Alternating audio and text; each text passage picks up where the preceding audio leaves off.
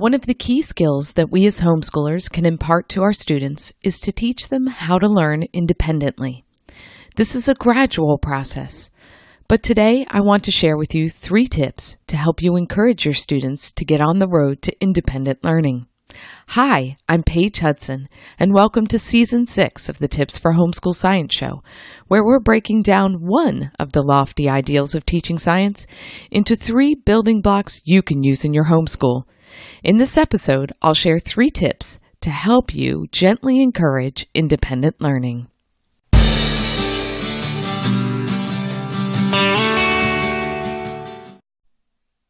Independent learning is a style of education that focuses on independent study under the guidance of a teacher.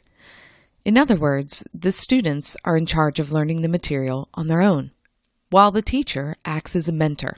This is the type of learning that our students will need to succeed in college, and really for the rest of their lives. In other words, the end goal of our homeschooling journey is to produce an independent learner.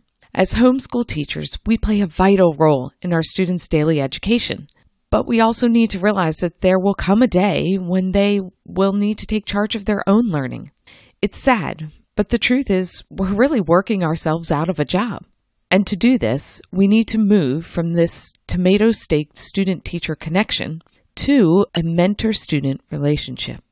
The good news is that we can gradually move our students toward independent learning so that by the time they graduate, they're prepared to direct their individual learning journey. As I said last week, it's a process, one that we encourage bit by bit. But before I share the three tips we're going to talk about today, he or she needs to be able to find the necessary information out about a subject, to determine what and when he or she should study, to create a schedule that allows him or her to meet all their deadlines, and to complete assignments, research, and projects on his or her own. That list should encourage you because everything up there can be easily accomplished in the homeschool setting across the subjects so we can teach our students how to research, how to determine the information that pertains to what they are learning, how to schedule their time, how to work through a project, including when and how to ask for help.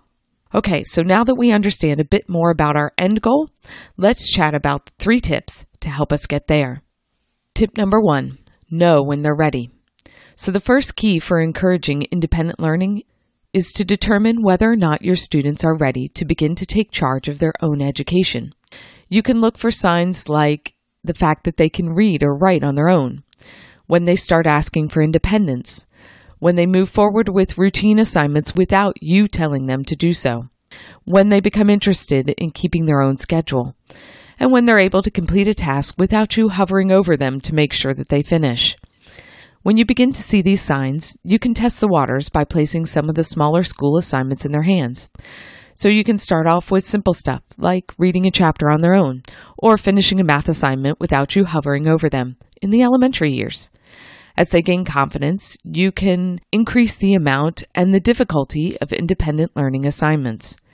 If you wait until your students are showing signs of being ready, you will definitely gently encourage independent learning in your homeschool.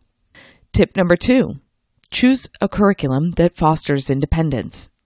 So, letting your students loose on independent learning can be a daunting experience for them. So, you want to make sure you choose a curriculum that will foster this newfound independence. This will make your job as a mentor in the equation much easier. So, we talked about this a bit in the last episode, where we talked about homeschooling with a big age gap. But here are a few guidelines of what to look for when you are seeking a program that encourages independent learning. So these types of programs will have separate student and teacher materials. The student materials will be more than just sheets, they'll have the assignments in them, preferably ones that are written directly to the student.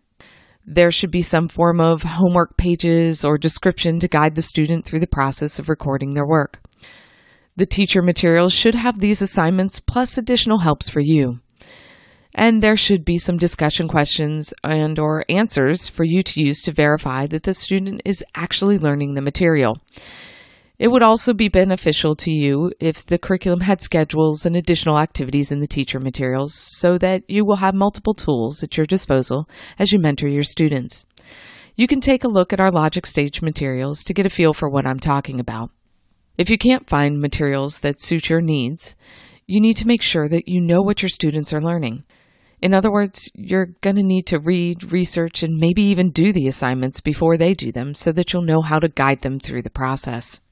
If you choose curricula that fosters it, you will definitely gently encourage independent learning in your homeschool. And tip number three, set them up for success.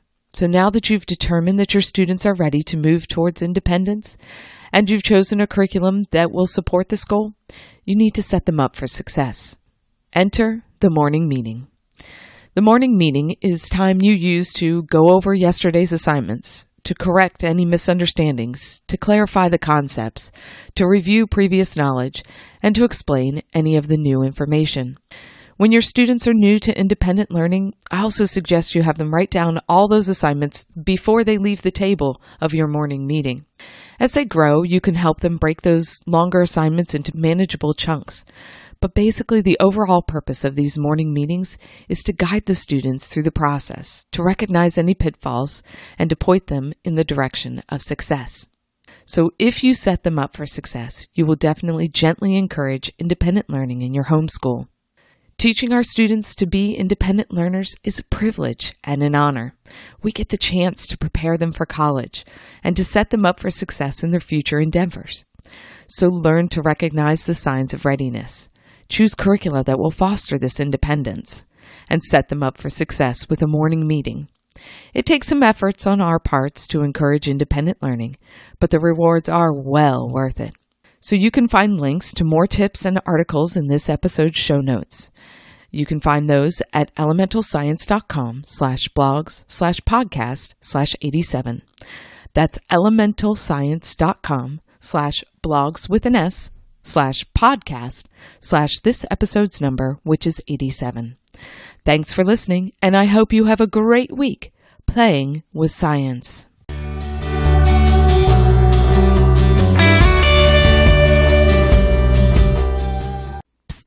If you are still listening, you need to know about the new Facebook group we have started for the THS podcast listeners. That's you. We discuss the show's topic add tips, and encourage one another on our journey to teach science. Sound good? Then head on over to facebook.com slash groups slash THS podcast to answer two simple questions about the Tips for Homeschool Science Show and join in on the fun. And before you go, I have to let you know that this podcast is free for you to enjoy thanks to the products we offer at Elemental Science. Let us know what you thought about this episode by leaving a rating or a review in iTunes or in the podcasting app you use to listen to the Tips for Homeschool Science show. And if you're looking for more help with homeschool science, Elemental Science has loads of tips, books, and programs to support you as you teach science at home. Visit elementalscience.com to learn more.